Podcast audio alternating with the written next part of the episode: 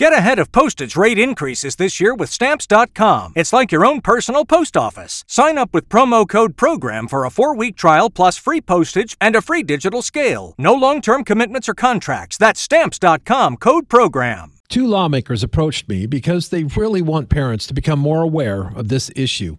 One is Representative Rhonda Baker. She's chair of the House Common Education Committee. Parents need to be well aware of what's out there. I mean, they're they're really uh, dynamic in their their marketing schemes. They're making these vaping products um, look as innocent as you know a school supply, you know, a pencil, an eraser. There's really only one reason to disguise your products in such a manner because you want to make it harder for teachers or parents to detect. They go through their child's backpack and you know they pull out the folder to see what the teacher has sent home and so forth. And when they're thumbing through that and they see a highlighter, just as you mentioned, they're not thinking anything about that.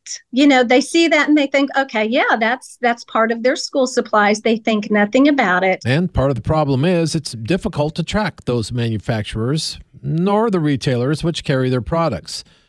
Representative Cindy Roe is chair of the House Public Health Committee, and she explains. Right now, with the vaping products, there is no licensing requirement for a, a convenience store, for instance, to sell vaping products. So we have, you know, um, when you have that licensing, the ABLE Commission then is able to track who is selling what and where. So with without any kind of license uh, for the vaping products, you don't know who is selling what and, and where. Many of those vapes inevitably find their way into classrooms. Some of these kids are somehow younger kids, especially in the junior high age. That's where some of the numbers are the highest in vaping.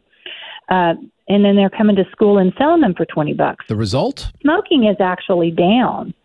Uh, but vaping is up almost 500% in these kids in about the last six or seven years. And many of the vapes smuggled into the U.S. may be even more dangerous than usual. Some of these other products that are coming into the country illegally, you don't know what's in them. We don't know, so we don't know what what actually they're being used to produce these products. The solution lawmakers have hit on for now is a registry. Retailers can go to a registry and can view a list of manufacturers that are selling illegal vaping products.